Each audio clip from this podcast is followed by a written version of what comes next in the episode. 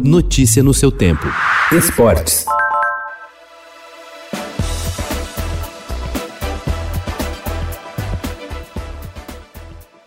Pouco mais de quatro anos depois do acidente aéreo da Chapecoense, que vitimou 71 pessoas, o futebol está novamente de luto por causa da queda de uma aeronave. Um avião de pequeno porte que levava quatro jogadores do Palmas Futebol e Regatas para Goiânia caiu logo após a decolagem em Porto Nacional, no Tocantins, deixando seis ocupantes mortos. O técnico Abel Ferreira poupou quase todos os titulares por causa da final da Libertadores, que acontece no próximo sábado diante do Santos, e pagou o preço. Com um time formado por reservas e jogadores que retornaram após lesões, o Palmeiras perdeu para o Ceará por 2 a 1 ontem na Arena Castelão. E vem de novo Rafael Moura, balança, faz a fita, Rafael Moura na cavada!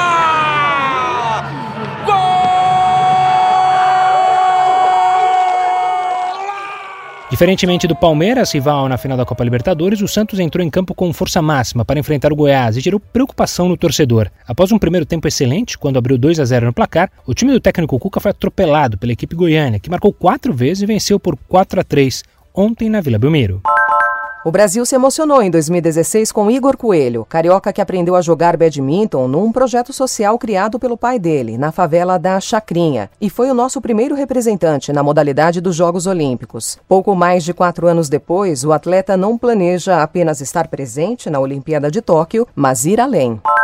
Curry is now second all time. There he goes. With 2,561 and trails only Ray Allen in NBA history.